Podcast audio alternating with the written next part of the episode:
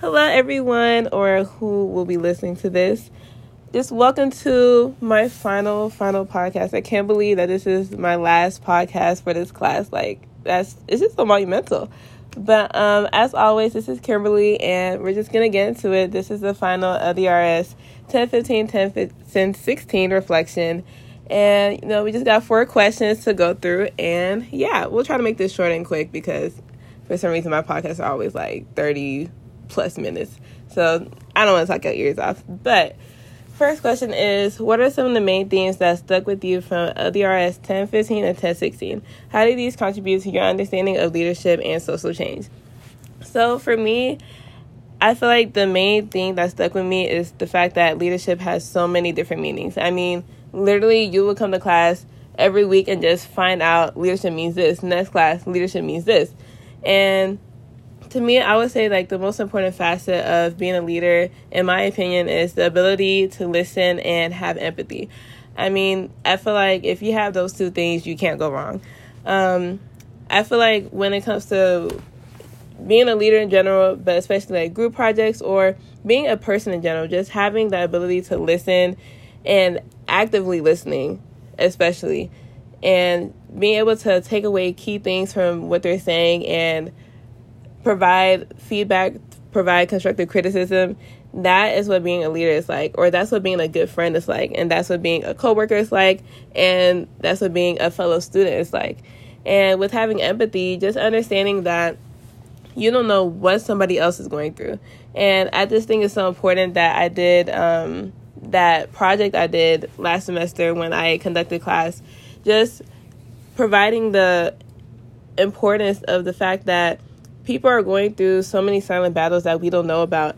And the fact that, you know, there's a lot of people who go through things and maybe one day they wake up and they're treated poorly for something that I don't know what I'm saying right now, but I, I hope you get the point. Like the fact that people wake up and just get treated terribly, meanwhile they may be going through something so terribly at home.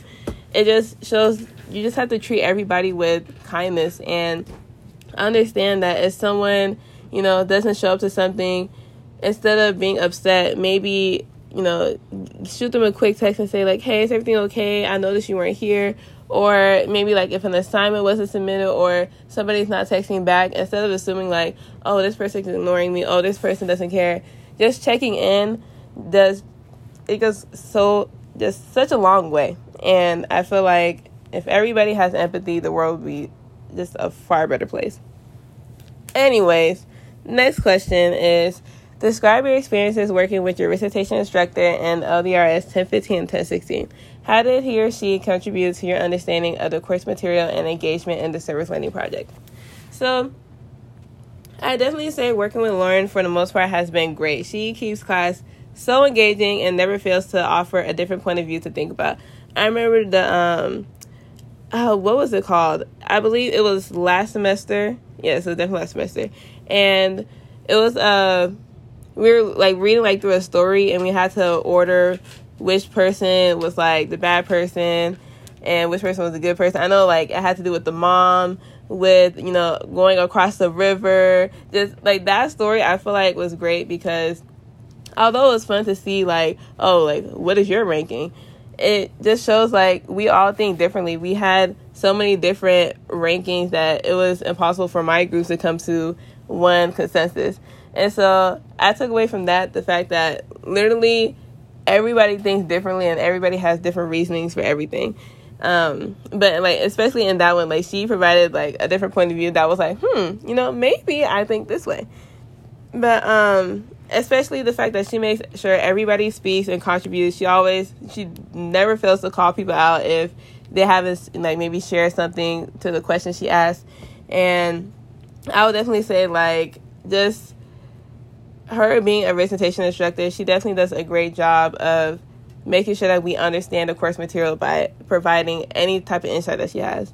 However, there have been like bumps in the road where it comes across as not being understood and the lack of stepping into other shoes to see where one is coming from, as well as empathy, which was what I was talking about in the last question. But I don't think that any of that takes away from how she's the best instructor to have. Like, she's definitely does a great job of having us understand the course material by giving her insight and giving her opinions on things. Now, the next question is If someone who is unfamiliar to the LSCRC and LDRS 1015 slash 1016 came to you and asked you what the first year cohort experience was like, what would you say? So, I would definitely say that this has been the best breather for my chemical engineering classes. I mean, when I'm able to breathe, honestly. I feel like just being in this class, especially going to class on Fridays, is such a reliever because it's a class where you honestly get to be yourself and just learn things that you wouldn't have otherwise learned in mass energy balances. You know, like this is a class that you learn skills that will that will stick with you for the rest of your life. And I really enjoy this class and learn so many so many different and new things and I'm definitely a better leader and person because of it. I love this class so much that I still brag to my parents about being able to lead class for a day. I've even encouraged incoming freshmen to take the class because it's so rewarding. Like it's every week that you find out leadership means this, next week it means that, and then at the end, all the puzzle pieces kind of like fit and come together to be able to form one definition.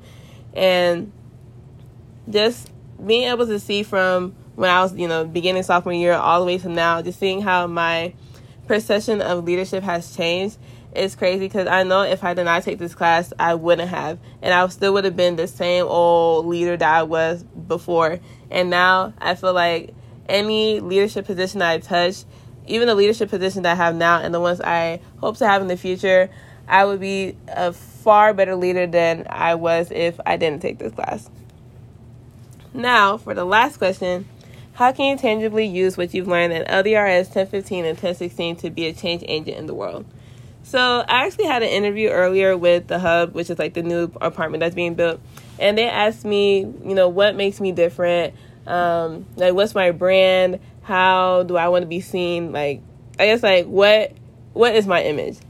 And so i've never been asked that before and so i sat and thought like okay what could i possibly say to this? Like what makes me different? Like who am i? What's my like who am i? And so the answer that i had was the fact that i have been told by many people that the energy that i bring when i walk into a room or the energy that i have when meeting somebody new is a contagious type of energy. And so in high school, I was the type of person that wanted to prove to everybody that you can be in all AP classes, take online classes, have two jobs, be in seven extracurriculars, be in the sport, do all these things, and still end up with a 4.3 GPA. And I just wanted to prove to everybody that things that you feel like are impossible, they're actually possible if you just put your mind to it because at first I thought, you know, there's no way I can balance all these things. And so I was able to prove the impossible possible to myself. And so I've had so many people come up to me saying that I've inspired them to take on things, take on new challenges that they feel like they couldn't. And so I feel like if I can just go into any room and lead by example and change the atmosphere, I feel like I could make a difference. And so just having in mind that not everybody took this class, so they don't know all the cool ins and outs of being a leader. Being that example or being that person that can, ex- I guess, like inspire them to be the best leader that they could be or the best version of themselves. I feel like that's how I could be a change agent in the world because that person who maybe was changed by me can change somebody else, and that person can change by somebody else, and like on and on and on to where everybody would be great leaders and have some type of knowledge in some shape or form from this class. So, yeah. Um, I don't know how to close this because the fact that this is my last podcast makes me so sad. But um, I definitely just want to, you know, Dr. Council, if you're listening, great professor. You did your job. You understood the assignment. You you did the dang thing. And I'm just so glad that you led this class and helped us just transform our idea of leadership and honestly just you made us better leaders from this point forward. And so if I become the president of the United States, in my speech I'm gonna say, you know, Dr. Council, he was there. He he let me know. But um yeah, um I hope whoever's listening has a great rest of their day at whatever time you're listening to this. And yeah, we're out.